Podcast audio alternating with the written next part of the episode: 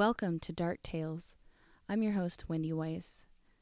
I'm going to keep this intro short because I had the opportunity this week to interview somebody with expertise relevant to the story that I'll be reading to you guys. So stick around after the story for my interview with local taxidermist Mel Duval. This week's story is entitled The Bone Collector and is by Portland author Marla Bowie. Marla Bowie writes young adult fiction as well, and you, you can find more about her at marlabowie.com. That's M A R L A B O W I E dot C O M.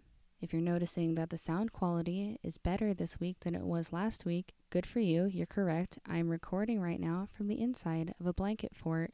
And I have to say, it's really nice. It's really cozy. It's dark in here, so maybe grab yourself a blanket fort and settle in curl up, turn off the lights, and enjoy this week's Dark Tale.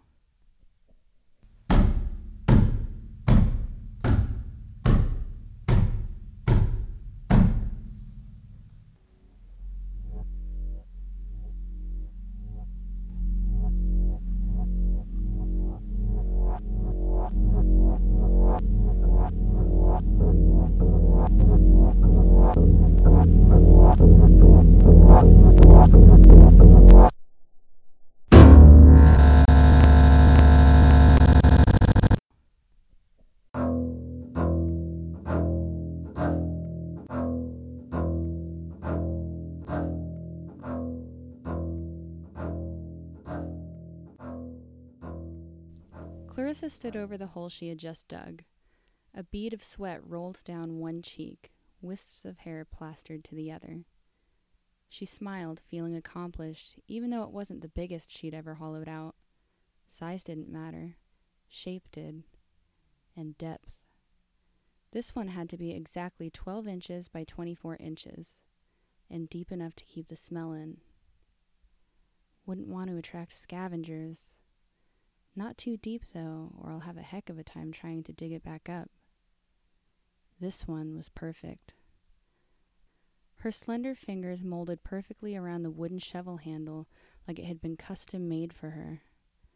Years of use bore the slight grooves of her fingers, the imprints glinting with a buffed shine, and she marveled that it had held strong and fast over time. Really, it was a part of her. She was always careful to clean it off and put it away, out of the disintegrating cruelty of the outdoors. She gazed at her backyard. It was dotted with stone fountains and terracotta planters, little statues of garden gnomes, and whimsical concrete molds. Her smile widened.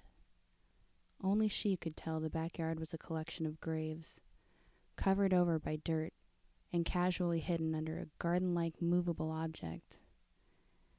Anyone sneaking a look back here would think she was a fanatical gardener. Truth was, she hated gardening. She pushed the wisp of hair back behind her ear, the scrape of a callus drifting gently against her leathered cheek. Gloves were so overrated. How could you feel anything with them on? Not just the silky, comforting hardness of the shovel handle, but the energy of Mother Earth that channeled up through it or the delightfully rough friction of burlap against the palms. The soft, velvety crumble of soil sifting between fingers, and best of all, the primal feel of returning the dead to the earth. She tamped the dark edge of the shovel against the sides of her perfect hole. She stepped back and admired her work. An ideal place to let flesh rot from bones. She sighed, and a familiar buzz raced down her old spine. She set her tools against the large cedar that grew a few feet away, the one where many of her squirrel specimens had come from. Squirrels love cedar trees. At the base of the gigantic trunk, a burlap bag aged with rust colored stains lay bumpy and full. She heaved it up. The dead weight pulled it taut toward the ground, and her sinewy arms strained. She hoisted it up farther, pulling it up into her arms, and held it as if it were a baby. She rocked it gently for a moment and whispered, No one will miss you. Not as much as I would miss making you a part of my family. Sleep for now, and I will see you again in a few months. Then she upended the bag. The lifeless object inside clung, nails snagged on burlap, as if perhaps it didn't want to be buried. For a moment, she questioned if it was still alive. But no, of course not. It was simply caught on the fabric. She shook the bag. Then she shook it harder. Now, now, out with you. Plop. The bloody lump landed wetly, dead center in the hole. The majority of it covered in black fur, slicked back in some places, with white tipped paws. One side sat exposed, glossy, red, a slice of muscle gone. There, that wasn't so bad, was it? Don't worry, time will fly by, my sweet little Felis catus, and then we will be together again. She gingerly knelt down. Clarissa closed her eyes for a moment, inhaled deeply through her nose, sniffing the fleshy, raw scent of death, and began sifting dirt back over the hole as if she were putting sugar on cereal. Sprinkling it delicately with her fingers, savoring both the smell and the feel, being careful to put in just the right amount, she gave it a good pat.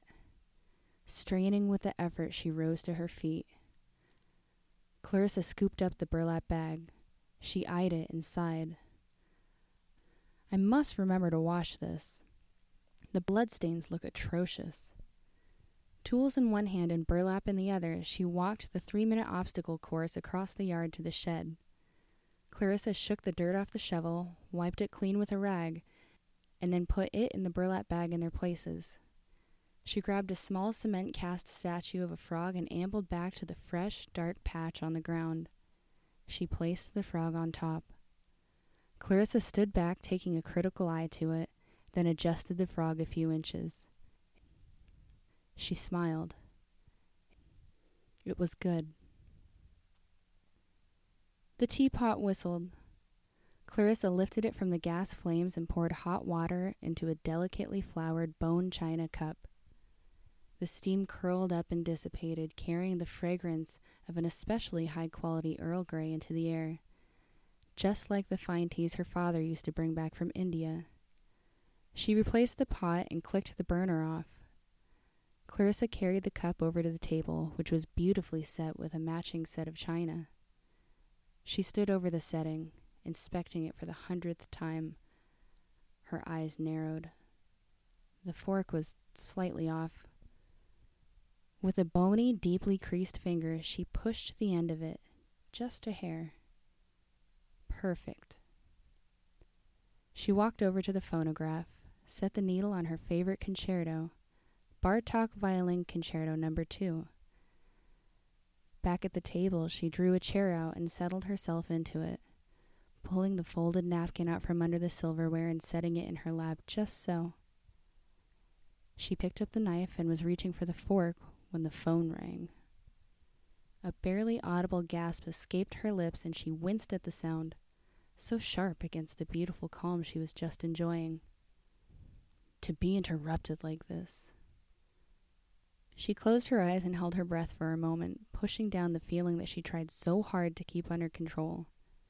This had better be important. Clarissa stood, still grasping the knife, and trundled down the hall to the pedestal where the phone sat.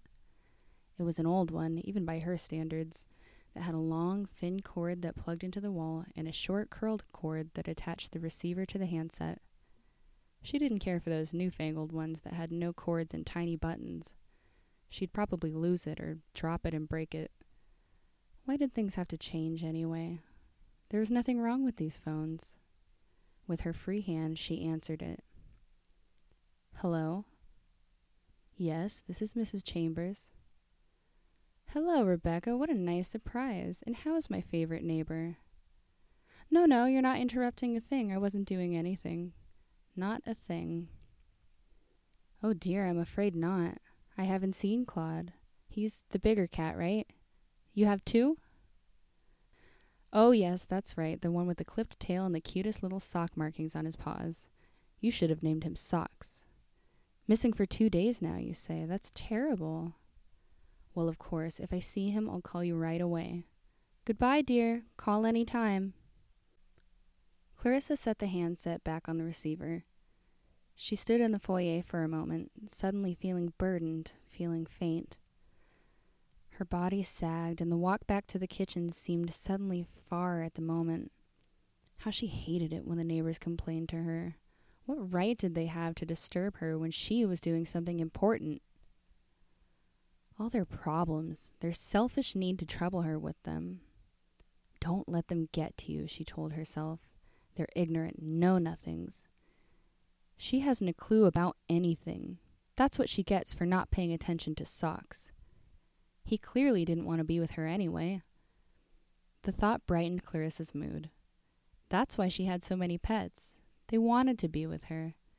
They loved her. That's why they all came to her. She walked back to the kitchen, a bit more energy in her step. She again sat down to eat her lunch. Something was not right. The scent of the Earl Grey was long gone, and the record was now silent. Clarissa poked the tip of her finger in the tea. Cold. The bowl of sliced apples, accented perfectly with a mint sprig brown. The meat on her plate, dry. She peered at it. A skin was forming on what had been a perfectly fresh, pink, glossy sheen of raw flesh.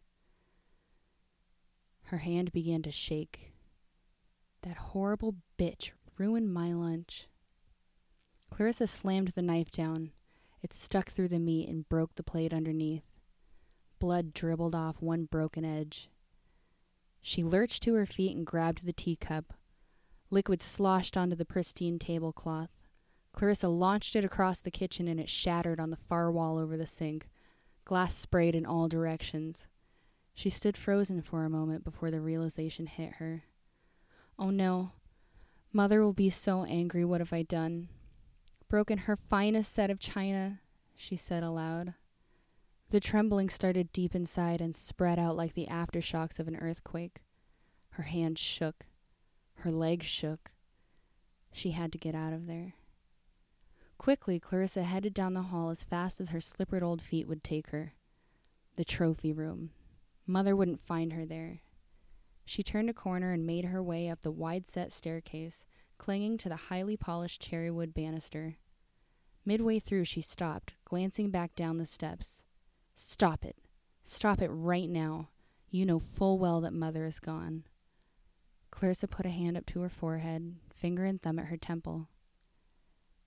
She closed her eyes for a moment. That's right. Mother died a long time ago. Her breathing steadied. Clarissa felt the panicked thump of her heart becoming quiet again. But still, now the set is incomplete. It's no good. Useless. I've ruined everything. She began her ascent again. She would still go to the trophy room. It was where she always went from the time she was very little. It was the only place she could truly feel safe. She grasped the crystal doorknob of the first door on the left, in the hall at the top of the stairs. It turned, but when she gave it a push, it didn't budge. Clarissa started for a moment, confused, but then remembered. She pulled a string from around her neck. Tied to it was a key. She unlocked the door, slipped the string back around her neck, and let herself into the room. The odors of dry hides, old fur, and formaldehyde hung heavy in the room. Old though they were, they still reminded her of Daddy, the mighty hunter. Always off on an adventure, always in search of the ultimate prey, hunting bigger and better animals. She'd always wanted to go with him, be just like him, but girls didn't do such things. They kept house. They sat primly with their hands in their lap and behaved. And so she stayed home with mother. If only he'd known what kind of rabid animal he left poor little Clarissa with. The thought clouded in her mind. It had once been clear and sharp. Age had faded most of it, but not all of it. Sometimes it came back so frighteningly real that the scars on her back throbbed. Sometimes she felt Mother standing just around the corner. A shiver snaked its way through her old body, creaking her spine and popping her joints. Father gave her the key only so she could look at the trophies. Don't tell Mother, he said to her, handing her the glittering piece of metal. Mother didn't approve of little girls looking at dead animals. It was barbaric. But Father pshawed her. What she doesn't know won't hurt her. Keep the key hidden and never get caught he said with a tone that told her she must never disobey this one thing. She hugged him, burying her cheek in his bushy beard. He never knew that he'd saved her so many times. The room was dark. She drew back the heavy curtains, dust flying out, spinning motes in the sunshine that flooded in. Clarissa spun around, taking it all in. It was a sight to behold. Animal heads mounted everywhere. Great maned lions, sharp tusked wild boar, grizzlies with mouths open in attack mode, rows of pointed teeth exposed, elephants with trunks curled upward, the very image of a trumpeting call of the wild. Everything from a display of civets taxidermied as if in mid stride to a great albino gorilla holding its furry black baby. It never occurred to Clarissa that some of them seemed perhaps out of place, maybe even illegal to hunt. All she knew was that she had the bravest father in the world. She only wished he wouldn't leave so much. Clarissa felt drowsy, her mind drifting in and out of the past, in and out of the present. One moment she was eight, and the next she was eighty. Somehow the in between years disappeared. Not one memory floated to the forefront of her mind of that time. But it didn't matter. She would have stayed eight forever if it meant she could see her daddy again. She went to the closet using the same key to open it. Inside stood an old and majestic oak wardrobe. She pulled the doors apart, revealing skins, the pelt of squirrels, cats, and even dogs. A sharp stench hit her nose, but instead of cringing at it, she inhaled welcoming into her senses.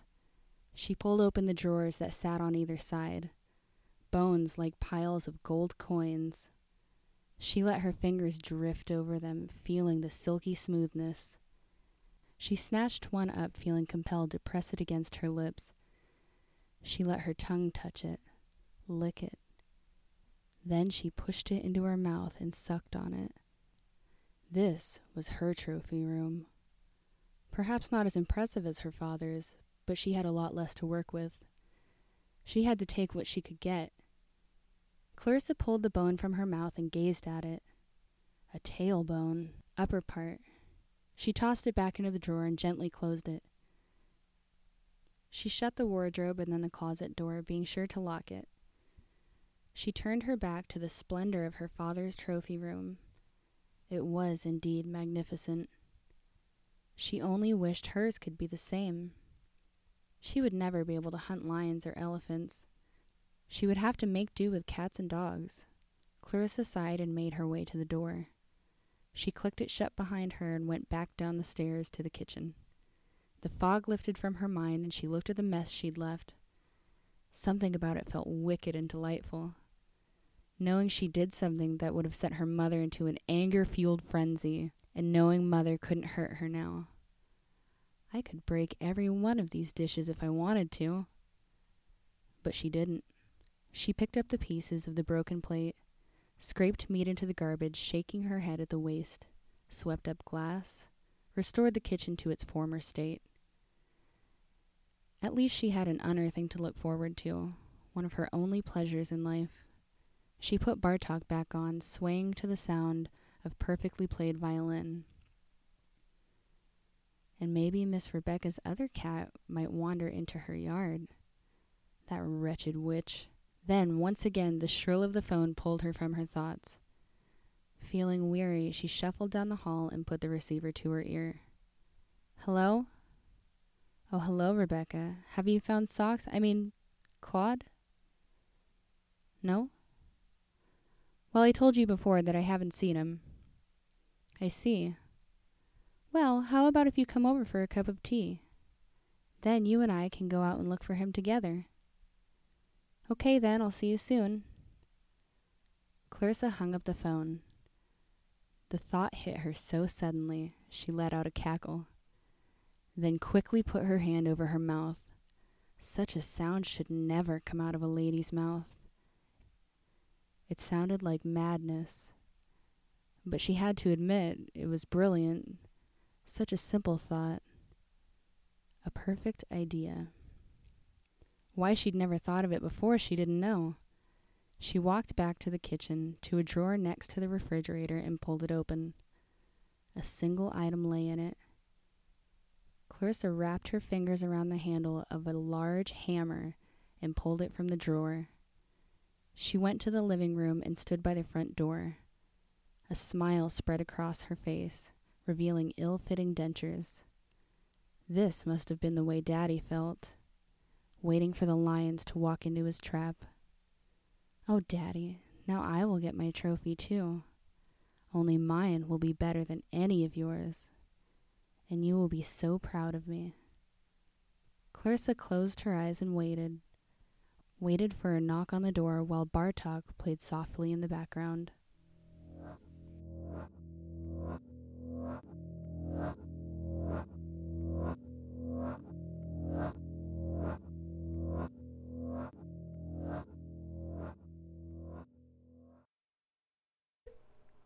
You guys. This is Dark Tales with Wendy Weiss, and I am here with our guest today, Mel Duval. Hello. Hi, Mel. How are you? I'm good. How are you? I'm very good. I wanted to talk to you about taxidermy. I know, I knew, I don't know the extent of what you do. Um, I just knew. I don't even know how I knew this actually, because I don't know. I don't think you told me. Maybe you just give off that vibe. Maybe. Maybe. I get that a lot. that taxidermy vibe. You kind of do actually. Yeah. Yeah. When? How? How long have you been doing taxidermy for? Oh man. Um. So I've been doing it myself only for about six months. The actual art of taxidermy itself, but I've been doing wet specimen preservation and skeletal articulation for a few years now. Wow, that sounds gross. Elaborate, please. It's fantastic. What's wet specimen? You know those like creepy ass jars that people think are full of Oh. formaldehyde that have dead animals in them? Yeah. Um, formaldehyde is no longer used as the preservative that they're in. Um, they're actually now preserved in 70% isopropyl alcohol, which you can just get at Walgreens. Mhm. And then they're injected with formalin, which is a, a formaldehyde mix, and then preserved in 30% isopropyl for about two to three months, depending on size, and then moved over to 70%. So it's a really easy process. Um, and anyone can do it as long as you have the materials, which is That's Cool. Great to know. Yeah, That's it's really good. Yep, so I've been doing that for a while, um, and you can do it to anything. That reminds me, I totally forgot about this. When I was uh when I was like 16 or 17, I was walking down the street and I found an iguana like just Oh. hanging out on the sidewalk. It was alive, but it was in really bad shape. Mm-hmm. I took him home. He ended up dying, and my boyfriend at the time uh, did exactly that. He like preserved his head in a jar, and Yeah. he did a really good job because I had it for shit. I had it until I think like two or three years ago. Um, it kept really well. I got rid of it because I felt that the top was kind of leaking some of the liquid, and I was like, oh, this is I don't want to keep this. So- Yeah, well, I mean, alcohol is super sanitary, Mhm. so even if a little bit of it leaks out, it's fine. yeah. Um, and when it evaporates, you can just put more 70% alcohol in there. But yeah, with smaller animals, with heads, things like that, you might not even necessarily need to inject them with anything just because they're so small.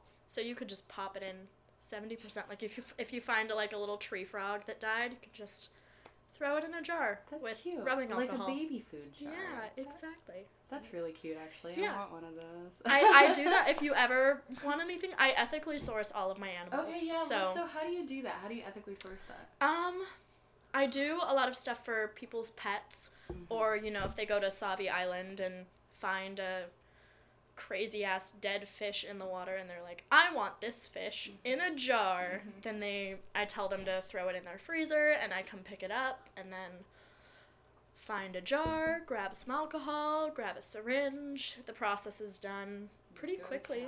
Yeah, just go to town on it. And so, yeah, and skeletal articulation is a little more little more tedious. That sounds complex. You um It is. You I mean so you have to know sort of about like skeletal anatomy basically. Yes. That's cool. yeah, it's a it's like a jigsaw puzzle, but creepy, That's cool. and it's really fun. I love that. Yeah, so I do pet processing for people with Okay. that. So if their cat passes away and they want the bones, but they don't know what to do with it, um, I'll swoop in. I'll throw. like a vulture. yes, I'll throw their cat in my freezer for Okay. un- Do you have a until I, special freezer or do you just put this with your hot pockets or like what you put Oh, it in it- your freezer, don't you? I put it in my yeah. They they stay right next to my pizza rolls. awesome. Yeah, I mean I don't keep much in my freezer besides dead animals, so it's fine. Nice. But don't tell my apartment complex. I will never tell it to anybody except for everyone who's listening Yes. right now. Please, please All do not call my apartment complex. um, yeah. How do you get the How do you get the bones out of the rest of the animal? I skin the animals myself. Ah, okay, Yeah. cool. Um, which I also do for taxidermy. I skin the animals myself and remove all of the innards, and I recycle the innards. So with birds, for example, I'll save all of the insides and I'll donate them to a bird sanctuary, to the Audubon Society, wow. What do they do with those? feed them to the birds. Feed them to the birds. Okay, Yes. gotcha. Um, but yeah, otherwise, I mean, I'll just throw them out in the garden, and other animals will come scavenge for them. Um, but yeah, it's um, I thought that it would be a lot more grotesque than it actually is. I have a hard time with blood and injuries, and I'm one of those people where if you describe to me how you broke your ankle when you're six, I I will vomit. Um, But those are people. yeah, That's what it I don't think it's so much the the people versus animal thing that makes the difference. I think it's um, death, like it's post mortem that I'm okay with. Oh. Like I'm fine with autopsies. I'm fine with it's just like live wounds. I'm not good with. But um, the very first time I skinned an animal, it was a rat, and I was shocked at how composed I was. Um, Medical, maybe. yeah, it was uh, it was interesting and just Was it something? Was it your rat? Did you just like get a wild hair up your ass to be like, I wonder what's inside this guy? Like, No. did this happen? I worked at an oddities shop Hmm. for a while, Okay. And um, they wanted to teach a taxidermy class. So they brought in a third party, actually, to organize this class, and I was the staff member that got to be like overseeing the class with this third party instructor. And um, it was about a week long class, a, a different group of people each night.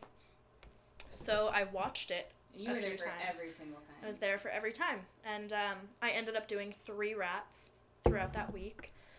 And um, really enjoyed it. And I, I went home and I replicated what I had learned in the class. And I brought some friends over and I showed them how to do it. Were they like, cool, Nell?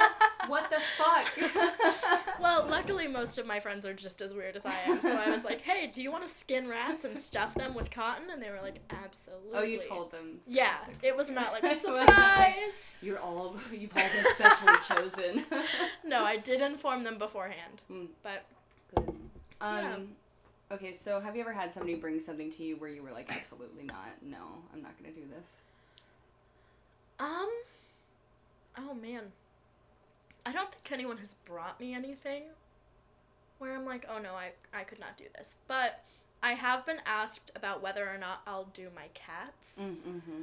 and I don't I don't think I could. I wish I would have known about this when. I mean, I've had three cats that have died, and I really wish I would have known about that because I would have liked to do something like that. It's very, it's relatively expensive to get your cat cremated, you know, and you don't, and it's even more expensive if you want to keep any of it. And chances are, it's not even your cat. I Yeah. imagine, you know, there's a chance that it's not even your cat, but so you're not going to do your own kitties. You know, I might. That would be hard. It feel would like be tough. difficult. I feel like um it's a lot easier to do animals you don't have an emotional Right. attachment to. that you didn't see alive in the first well, place. Well, I mean, I've done friends' pets, and that's been it's been tough, but it's been like really intimate articulating their skeleton. But I just don't know how I I have friends that also do these things, so I might pass them off to them to do. You're in like a community of taxidermists, basically. Is that Yes. that's cool? I Yeah. like that. Do you guys have like get-togethers, meetings, or they're like, you know, compare and contrast? You share tips? Probably Um, share tips. we do share tips. Yeah, we share a little, you know, hey, I figured out a really easy way to turn this rat into a handbag.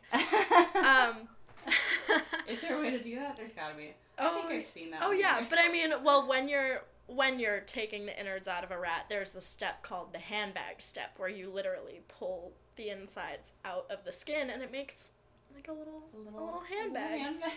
And so, you know, tips about like the easiest way to get to that step, and the easiest way to dig through the membranes, and so yeah, we share tips. Are there any like rock stars or like uh, Barry Manilows or like Isaac Newtons of the taxidermy wor- world that everyone is just like that's the father of all knowledge? You know, yes, but not conventional knowledge. Okay. There's um like the the Barry Manilow of artistic taxidermy. Oh, okay. You know, people that do really weird shit Mm-hmm. to animals. Um and some of it is like really cool. They'll turn the antlers into sculptures and do like very artistic things to them. And then there are people that do very horrifying things to animals. There is an artist, I think out of Russia, that does balloon animals. Oh God. And that is exactly what it sounds like. My favorite is the balloon horse, which I can pull up a photo of if you want to see it. Let's wait. Let's But- look up the balloon horse. Maybe we can put a picture of the balloon horse. Is it huge? Is it horse Oh, size? it's a horse that's composed of multiple other horses to look inflated. Oh my God! So it's not just horse size; it's multi-horse. Oh, it's tiered. a giant. yeah, it is a balloon horse. Could you live inside of it? Is Yes. Wow. That's Not like comfortably, but it's like the size of a small matter studio apartment size in Portland. It, you would not live inside of a horse comfortably. It doesn't matter about the size. That is a good point, Wendy. oh, is there? There's like a black market for illegal taxidermy, right? Do you run Oh, into any of that stuff very often? Yes, Where- all oh, the oh, you do. Is it kind of like, ooh, it's cool, I got to see this, but it sucks that this went on? So, when I worked at this oddity shop, we had people call us all the time and say, Hey, I found this hummingbird in my backyard and I, I want to do something with it. Like, can you give me, can you give me any advice? And we had to tell them, No, do not touch it. Like, you are not allowed to touch that hummingbird. Leave it in your backyard. And we can't even say, like, whatever you're going to do, fine, but don't tell us. Like, we had to tell them, I can't tell you anything, but not to touch this. Birds in general in the US, migratory bird laws protect all native species of bird. So it's a felony to collect them to do anything with them because they're very heavily protected. So things like taxidermied crows are impossible to find unless you know someone who has one Oh, wow. because there can't be any listings online. It's illegal to buy and sell them. Same with, you know, certain bears, um, certain species of zebra, any protected animal, you cannot have taxidermied. So there's definitely a black market for things like that. That's weird because I feel like I've seen taxidermy crows. I feel like that would be like a really common. Oh, maybe it's, it wasn't it's once. commonly done, Oh, okay. but it's very illegal. wow. In fact, um, a little anecdote. I went down to visit my dad, who um, he lives in Los Angeles, and Halloween is his thing. That's his holiday. He has an entire shed that he built in his giant backyard to house all of his Halloween decorations. He has one of the original animatronic pirates from Pirates of the Caribbean. He goes all out. And he was telling me when I was down there that he met this dude who was going through a divorce and he bought three truck beds full of Halloween decorations for $500. And I was like, that's so sick. Like, what'd you get? And he was telling me about that pirate from Pirates of the Caribbean. And he was like, I also, yeah, I got this taxidermied crow. And I was like, excuse me, what the fuck? Uh, I want to see it. And he's like, no, it's buried. It's buried in the shed. I can't get, Get it, it out. out, Dad. And I was like, I want it. Like, that's, I want it. yeah. I want that crow.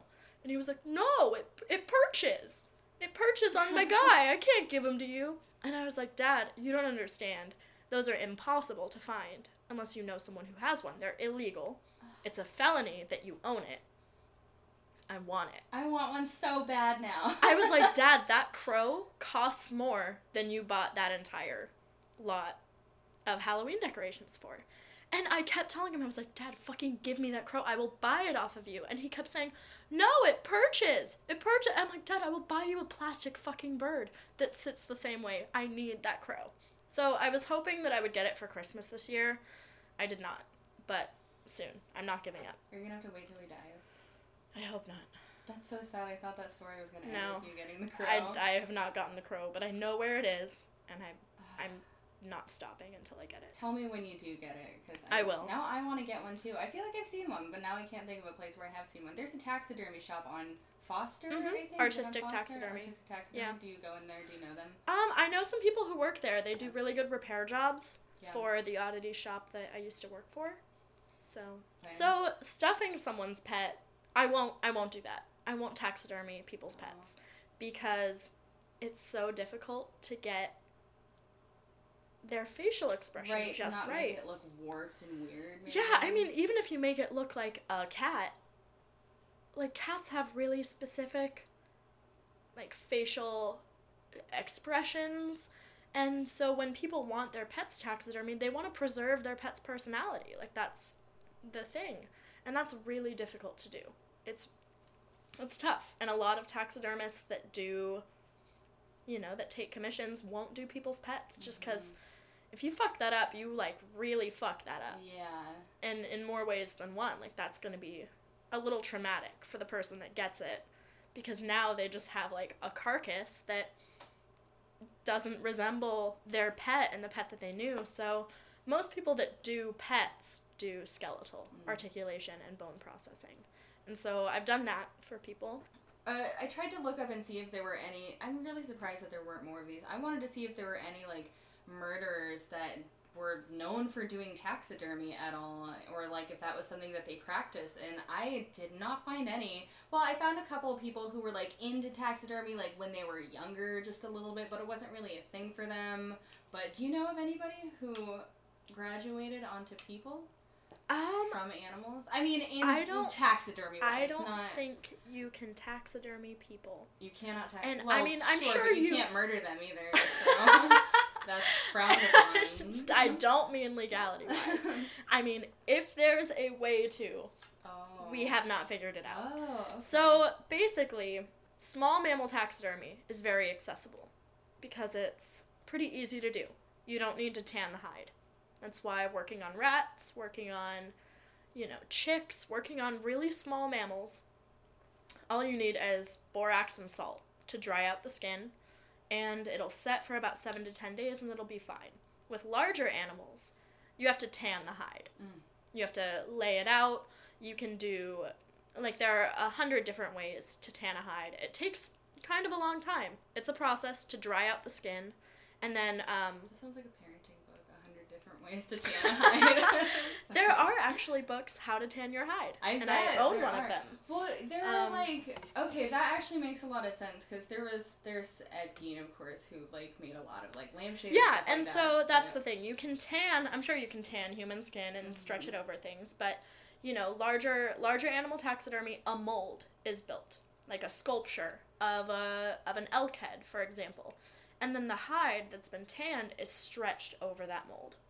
So that's how you get these wall mounts. It's just skin, glass eyes, and then a mount on the inside that someone has built or you know, a pre-existing mold or a lot of times there are sculptures that people it's it's a process. You have to have one of those for basically each animal that you end up. Exactly. okay. So it's it's a, a lot less accessible for Mhm. people to do large animal taxidermy. It takes a really long time, and tanning the hide is a big part of it.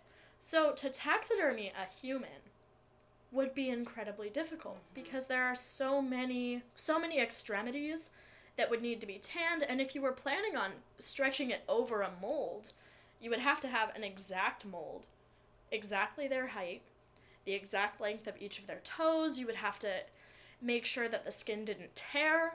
On Mhm. it would be really difficult to do. It's it, like an impossible really feat. puts that horse balloon into perspective. Oh, absolutely. It looks like paper mache. I kind of want you to find a photo of it yeah, just so you can it see really it. quick. I want to see horse balloon. Holy shit. Oh, that's the one. Oh, disgusting. Yeah, so he balloons a lot of animals. This is the one that I'm That's that I'm talking about. This one's yellow and festive, and it the face looks like it's just a horse going neigh.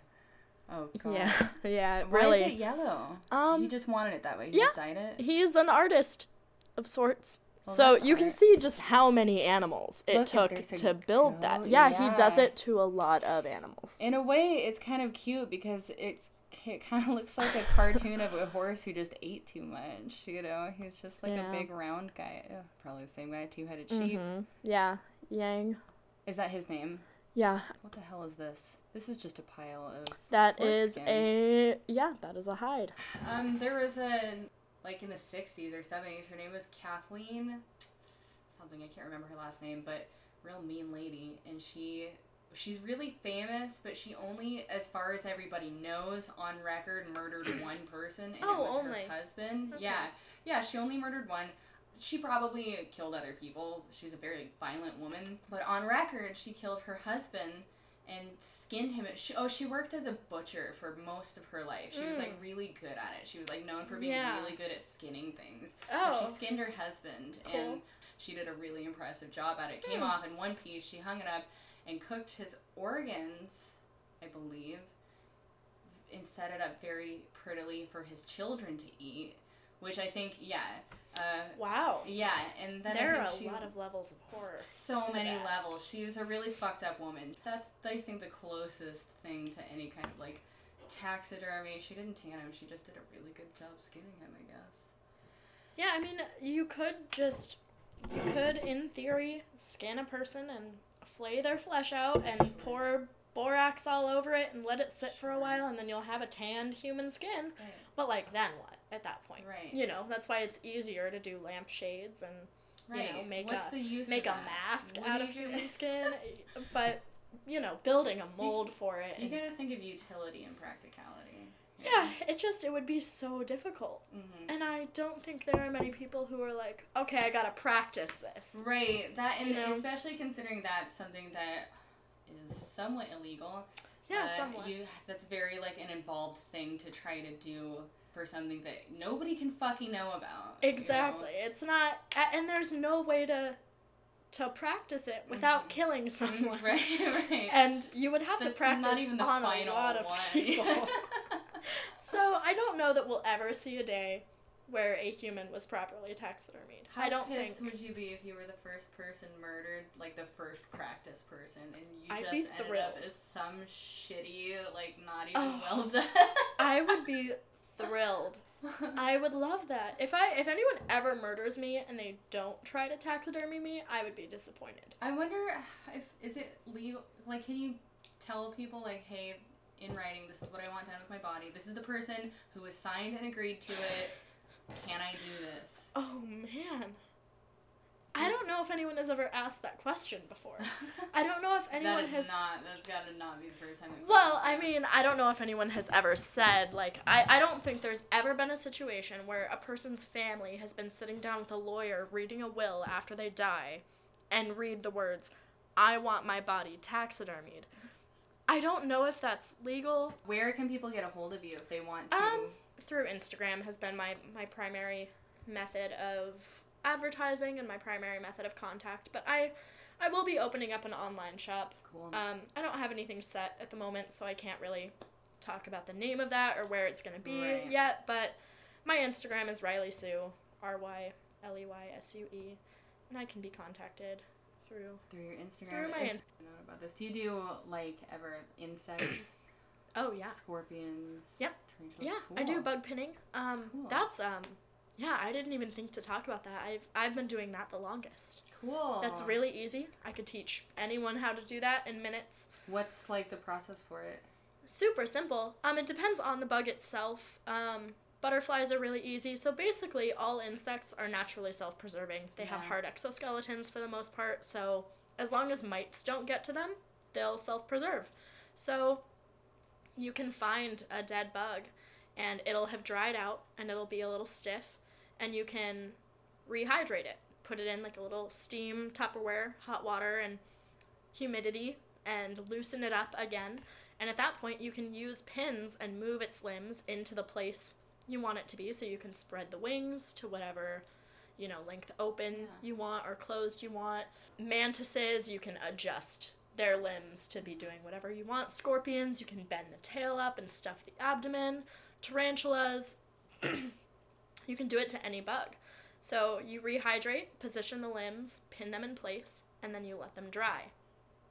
And then they'll just stay in that position. And you can frame them and Cool. Do you want to talk about your podcast at all, or just called, or is that something we don't? Um, yeah, um uh, we don't have a launch date yet. We're still working that out. We're focused on getting a website up and running and securing a domain and getting the coding in order to host it.